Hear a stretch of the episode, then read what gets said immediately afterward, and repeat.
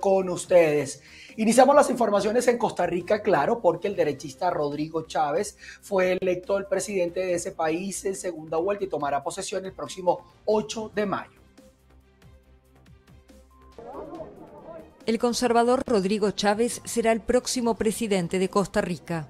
Con más del 95% de los votos escrutados, el candidato del Partido Progreso Social Democrático, una agrupación totalmente nueva, obtenía más del 52% de los votos, superando por más de 5 puntos al centrista José María Figueres. Antes de que se completara el escrutinio, Figueres reconoció su derrota y le deseó éxitos en su futura gestión como gobernante. Conservador y derechista, Chávez es un economista de 60 años que trabajó más de 30 en el Banco Mundial hasta que se retiró del organismo en 2019 tras una sanción por acoso sexual. También fue ministro de Hacienda durante 180 días del actual gobierno de Carlos Alvarado entre 2019 y 2020. Chávez basó su campaña en un discurso en pro de la recuperación económica, prometiendo darle un giro a un país con una reputación de solidez democrática, pero actualmente sumido en una crisis económica, política y social. En la actualidad, Costa Rica tiene una deuda de 70% de su PIB, la cuarta más alta de América Latina, y altos índices de pobreza y desempleo. Sin mayoría en el Congreso, el nuevo presidente deberá negociar para lograr su plan de gobierno.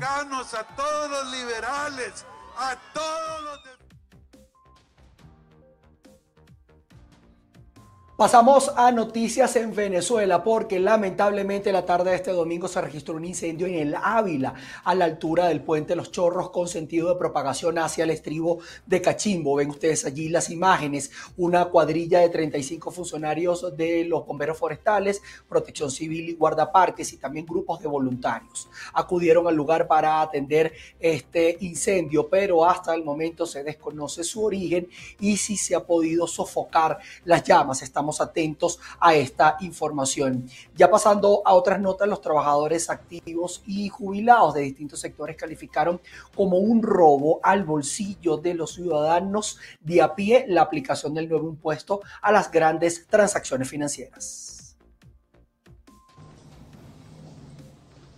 Buenos días. Los trabajadores activos del sector público rechazaron la aplicación del nuevo impuesto a las grandes transacciones financieras.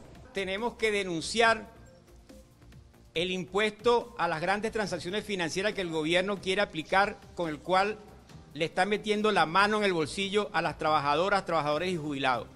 Con este impuesto de 3% a supuestamente grandes transacciones, en realidad se le está aplicando a cualquier transacción que se haga. Básicamente se le mete la mano en el bolsillo a las personas que reciben remesas a través de CELE, Reserve o alguna otra de las billeteras digitales existentes. Esto con el objetivo de tratar de sacar dinero de lo que la gente que se emigró está produciendo y le está enviando a, los venezolanos y venezolanas, a las trabajadoras y trabajadores. El otro elemento de este impuesto regresivo con el cual se nos quiere hacer pagar la situación de crisis que vive hoy Venezuela es con el pago de dólares. Toda transacción por más pequeña que sea, usted, un jubilado, una trabajadora de una empresa privada o pública, paga en algún negocio, algún comercio que considere el gobierno que es sujeto pasivo especial, le aplica el 3% de impuesto. Si usted paga con 10 dólares, compra algo con 10 dólares en un comercio, le aplican el impuesto de 3%. Es decir, el gobierno está aplicando un ajuste brutal al pueblo venezolano y dentro de ese ajuste brutal que llamó en el 2018 Programa de Recuperación, Crecimiento y Prosperidad, está incluyendo ahora este impuesto regresivo que afecta a los bolsillos de los trabajadores y trabajadoras y de todos los jubilados. Es decir, el gobierno continúa, como lo hizo en el año 2018 con las tablas salariales y ahora también con estas tablas salariales que acaba de aplicar de hambre, insiste en aplicar un ajuste. La coalición sindical convocó a una jornada de protesta nacional el próximo 6 de abril en todas las sedes del Ministerio de Trabajo. Desde Caracas, Venezuela, María Alejandra Silva. Continuamos con ustedes en nuestra emisión meridiana acá en VPI TV.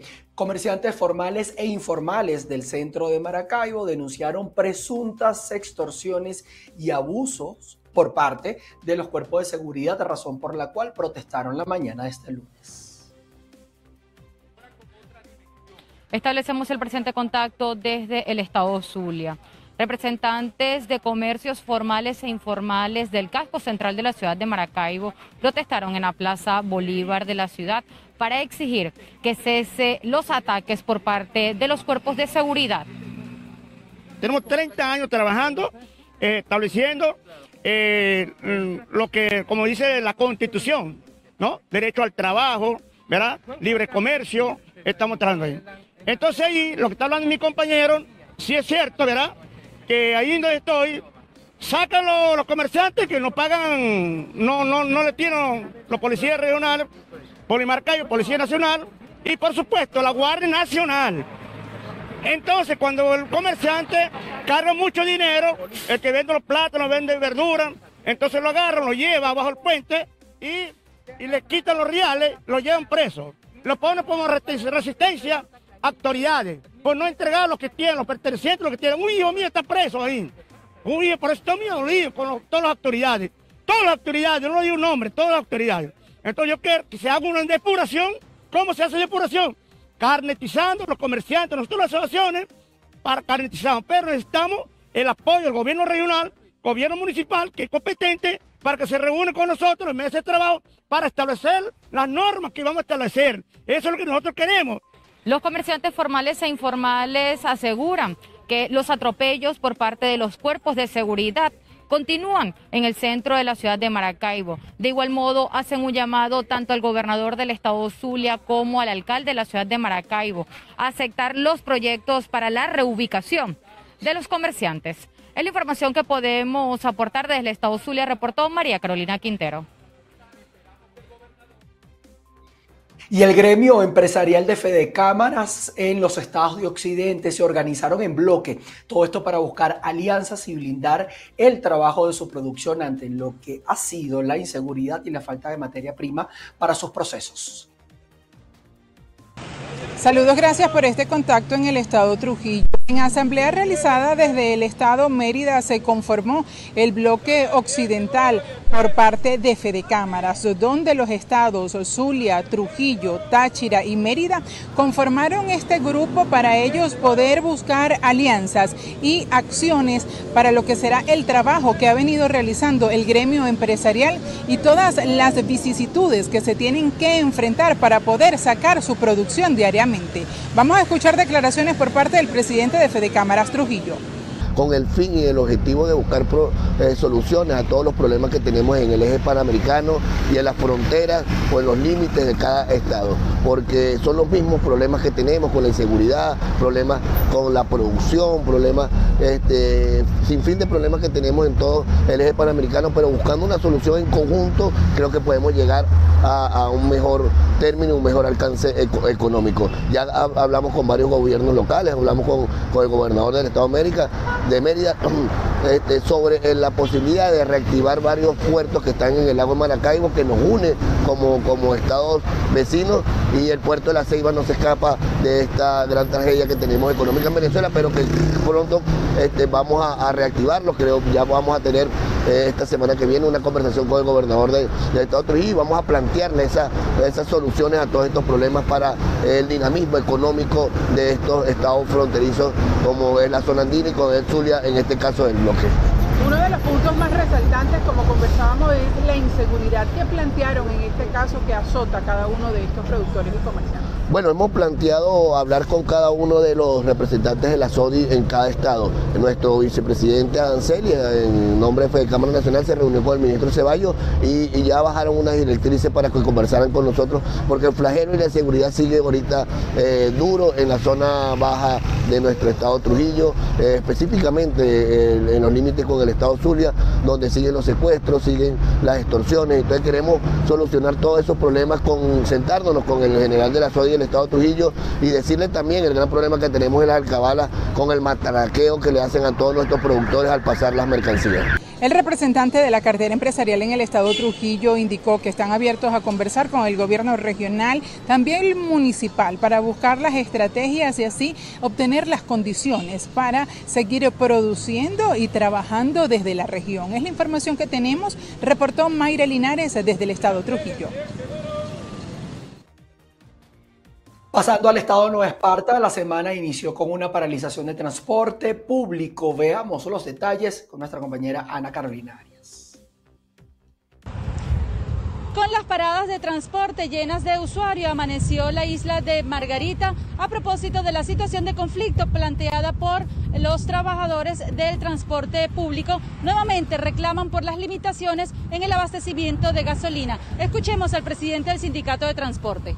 Eh, la situación de reclamo que hoy está realizándose en el Estado de Esparta, hoy lunes 4 de abril, es sencillamente exigiendo el cumplimiento de un comunicado emitido por la Gerencia de Comercialización Nacional de PDVSA, el coronel Marino Lugo, donde instruyó que todas las estaciones de, eh, de estaciones de servicio que proveen combustibles diésel, gasolina y gas al transporte público deben de cumplir con una serie de requisitos en el estado de Nueva Esparta, lamentablemente, eh, desconocemos quién ha eh, roto, quién rompió el cumplimiento de esos lineamientos.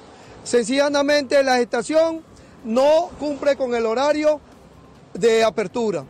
Eh, no es exclusiva para el transporte público, por cuanto eh, hay una serie de instituciones que hoy lunes no aparecieron, pero desde el 18 de diciembre tomaron la estación de nuestra para surtir combustible, sin ningún tipo de control. Tercero, la exclusión de un sector de la modalidad del transporte público, como es los taxis. El comunicado establece que es para todas las modalidades. Eh, ratificado por el mayor, por el general en jefe Néstor Reverón el día martes de la semana pasada, donde Vista la diferencia que se han presentado en otros estados, solicita que se cumpla y nosotros no estamos pidiendo algo ajeno a lo que está establecido allí. Hoy estamos aquí, en estos momentos, una vez concluya esta pequeña declaración a ustedes los medios, nos dirigimos a reunirnos con el representante de PDVSA en la región insular para exigir que se cumpla el comunicado emitido por PDVSA en fecha 16 de febrero, 16 de febrero del 2022. La exigencia de los transportistas es porque de las 1.300 unidades que aproximadamente existían ya quedan menos de 500 y podrían terminar paralizándose por no tener eh, abastecimiento de combustible que es sencillamente su insumo de trabajo. Desde el Estado de Nueva Esparta, Ana Carolina Arias. Seguimos con la programación de BPI TV. Vecinos de la comunidad Francisco Avendaño en el estado Bolívar denunciaron el abandono de una cadena de abastos de la administración de Nicolás Maduro. Alertaron que el lugar eh, cuya estructura está deteriorada, está llena de maleza y se ha convertido en una guarida para delincuentes. Gracias por el contacto. Se trata de abastos populares donde se vendían productos de la cesta básica a bajo costo y que fueron instalados por el gobierno hace varios años en decenas de de comunidades del Estado Bolívar, pero que actualmente están desmantelados, de acuerdo con la denuncia de los vecinos de los sectores de esta zona del país. Nosotros estamos, estoy denunciando lo que, lo que fue el mercado acá en, en la urbanización Francisco Avendaño, sector CBG, donde muchas personas se beneficiaban con este proyecto que tenía el gobierno acá anteriormente, pero ahora quedó un elefante blanco lleno de corrupción, lleno de, basura, porque esto lo, acabó prácticamente el mismo gobierno por, por negligencia y, como te digo, por, por no tener una constancia para seguir trayendo el, el beneficio del mercado para este sector, donde ya dije al principio, que se beneficiaban más de 5 mil o 6 mil personas alrededor de acá de, este mercado y lamentablemente hoy es una estructura que, prácticamente está abandonada. Eh, anteriormente esto lo habían tomado los indigentes. Bien, los vecinos también dijeron que la estructura abandonada de este abasto actualmente está siendo utilizada por el AMPA. Es la información que tenemos a esta hora desde el Estado Bolívar. Sigan con más en el estudio. Miren, desde el Estado portuguesa les traemos en exclusiva la historia de una joven que es un ejemplo de superación, ya que pese a tener que vivir eh, sin poder moverse, realiza trabajo online utilizando tan solo su cuello, boca y su inteligencia para sobrevivir a la crisis y no perder la esperanza por completo de volver a caminar. Nuestro compañero Manuel Alvarado estuvo con ella y nos cuenta más. Así es, gracias por el contacto en la población de Biscucuy, zona alta de esta entidad llanera, tuvimos oportunidad de conocer a Exibel Castillo, una joven de 23 años que lleva 7 años sin poder moverse de su cama, pero que a pesar de ello mantiene la esperanza de volver a caminar. Veamos. La mayor parte del día trabajo desde que despierto hasta que me duermo tipo 4 o 5 de la mañana eh, me dedico a subir contenido que es meme, frase, busco algunas películas, libros, todo eso. Le hago publicidad a canales de apuesta o cualquier tipo de canal que necesite. O sea, que el creador, el dueño, esté interesado en, en hacer crecer su canal fácilmente. Ahora, nadie te está viendo, nadie sabe cuál es tu condición o si no. No, nadie sabe, soy completamente anónima. Creo que tengo una grandiosa capacidad de superar las cosas muy pocas veces estoy triste. Supongo que es como un don porque hay personas que en mi condición pues ya hubiesen decaído brutal en una, en una depresión. Sí he tenido ataques últimamente que sí de ansiedad, de pánico, eso, pero es natural. O sea, de tanto tiempo pues en algún momento la persona quiebra pues.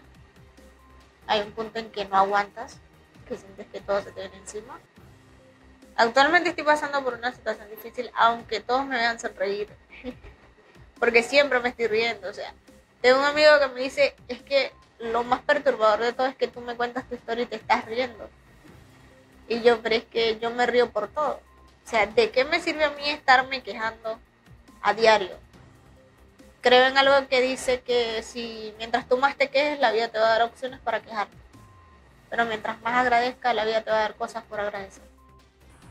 Bien, tanto Exibel como sus familias hacen un llamado a las personas de buen corazón en el mundo entero que les ayuden a acceder a tratamientos médicos avanzados que puedan darle una segunda oportunidad a esta joven que tanto lo necesita.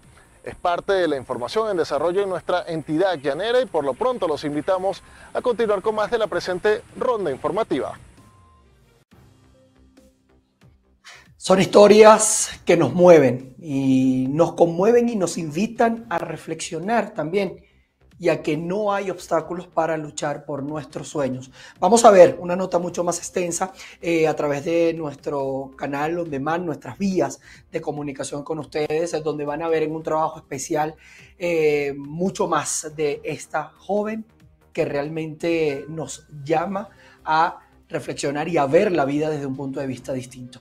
Vámonos a revisar la información internacional. El presidente Vladimir Putin firmó una restricción de la concesión de los visados para los países de la Unión Europea, además de Noruega, Suiza, Islandia y Liechtenstein, como respuesta a las acciones inamistosas contra Rusia.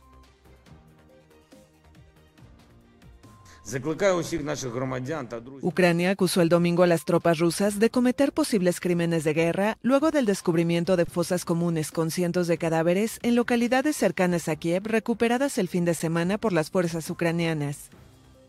El presidente Volodymyr Zelensky acusó a Rusia de estar cometiendo un genocidio de civiles en su país y anunció la creación de un mecanismo especial con expertos nacionales e internacionales que investigarán los posibles crímenes de guerra rusos. ¿Por qué civiles comunes en una ciudad común y pacífica fueron torturados hasta la muerte? ¿Por qué las mujeres fueron estranguladas después de que les arrancaran los aretes de las orejas? ¿Cómo pudieron violar y matar a las mujeres frente a los niños? ¿Cómo pudieron profanar sus cadáveres incluso después de muertas? ¿Por qué aplastaron los cuerpos de las personas con tanques? ¿Qué le hizo la ciudad ucraniana de Bucha a Rusia? ¿Cómo fue posible todo esto? El domingo los socorristas locales hallaron 75 cuerpos en una fosa común de Bucha. También se hallaron los cadáveres de 410 civiles en otros territorios cercanos a Kiev recuperados por las tropas ucranianas. No comprendo a ninguna persona que pueda hacer eso. Pero estoy convencido de que en muchas ciudades ucranianas hay muchos episodios como este. El agresor tiene que pagar por eso. El sábado, periodistas de la France Press descubrieron unos 20 cadáveres esparcidos en una calle de Bucha, y el alcalde de la ciudad, Anatoly Fedoruk, informó que 280 cuerpos habían sido enterrados en fosas comunes. Las imágenes dieron la vuelta al mundo y desencadenaron una serie de condenas a nivel internacional, así como llamados a endurecer las sanciones contra Moscú. Este es el perímetro dentro del cual los rusos nos permitieron recolectar cuerpos y enterrarlos. Pero cuando nuestros muchachos salían, disparaban a sus vehículos en los puntos de control. Estaban recolectando bajo su propio riesgo para que estos cuerpos no sean saqueados por los perros. No es solo lo que pensamos, puedes verlo por ti mismo, estos son civiles. Este llevaba papas, y los francotiradores le dispararon a todos en la cabeza, por aburrimiento. Así se estaban divirtiendo. Según la ONU, que pide preservar las pruebas y reclama una investigación independiente, el descubrimiento de fosas comunes plantea serias dudas sobre posibles crímenes de guerra. Sin embargo, no descartó que entre los cuerpos estén soldados rusos o ucranianos muertos durante las hostilidades. La Corte Penal Internacional ya abrió recientemente una investigación por posibles crímenes de guerra cometidos en Ucrania. Tenemos que revisar todos los edificios privados porque no sabemos cuántos hay. Suponemos que ahora más de 300 civiles murieron solo en esta ciudad. Reino Unido, Francia, Alemania, España, Italia y la Unión Europea expresaron su horror y pidieron que los responsables sean llevados ante el Tribunal Internacional de la Haya. Rusia rechazó las acusaciones y aseguró que las imágenes de civiles asesinados eran una fabricación de Ucrania. La guerra ha dejado hasta ahora unos 20.000 muertos según autoridades ucranianas. De acuerdo con la ONU, más de 4 millones de refugiados han huido del país desde la invasión y en total hay más de 10 millones de desplazados.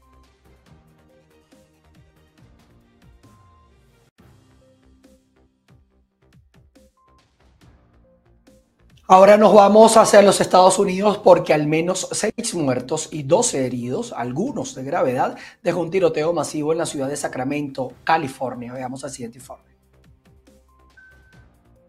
El incidente ocurrió cerca de las 2 de la madrugada hora local después de que se produjera una gran pelea en el centro de Sacramento, cerca del Parlamento local y del escenario donde juega regularmente el equipo de baloncesto Sacramento Kings de la NBA. En la zona se encuentran varios bares y restaurantes. Los transeúntes aseguraron que se escucharon más de 50 disparos. La policía local pidió información a los testigos y la entrega de cualquier video o imagen tomados durante el incidente que pueda ayudar a esclarecer la tragedia. Ahora nos vamos hasta Ecuador porque este domingo se produjo un enfrentamiento de presos en el país que dejó al menos unos 20 muertos, cinco de ellos mutilados. Un enfrentamiento entre presos dejó el domingo una veintena de muertos en Ecuador, cinco de ellos mutilados. Hay además media decena de heridos graves. Los enfrentamientos tuvieron lugar el domingo en la prisión del Turi, en la ciudad andina de Cuenca, en el sur del país. Según el gobierno, tras la intervención de 800 policías y 200 militares, el centro penitenciario fue controlado. Durante el incidente, algunos reclusos agitaron una bandera blanca y otros una tela, en la que con letras rojas decía saquen a los de máxima, el pabellón donde están los presos considerados los más peligrosos y en el que se originó la pelea. El gobierno afirma que el enfrentamiento se debió a que hay una organización que quiere tener el poder absoluto al interior del centro y unas células se rebelaron. Eh, las cárceles lastimosamente se han convertido durante mucho tiempo en una amenaza permanente, pero hoy existe la voluntad y vamos a tomar eh, eh, las acciones que sean necesarias. El año pasado las cárceles ecuatorianas fueron escenario de cruentos enfrentamientos que dejaron más de 320 muertos.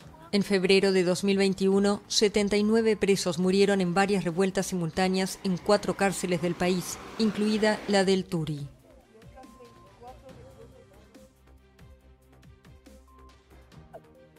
Toda la crisis carcelaria en Ecuador creo que todavía no ha cesado. Nosotros con esto colocamos punto final a nuestra actualización informativa a través de la emisión meridiana de noticias VPI TV. Nos vamos a ver a las 6 de la tarde, nuestra emisión central. Estaremos realizando avances para ustedes durante toda la tarde, así que quédense conectados a nuestra señal en nuestras distintas plataformas porque va a tener la información de Venezuela, Latinoamérica y el mundo al momento que se esté produciendo. Se les quiere. Chao, chao.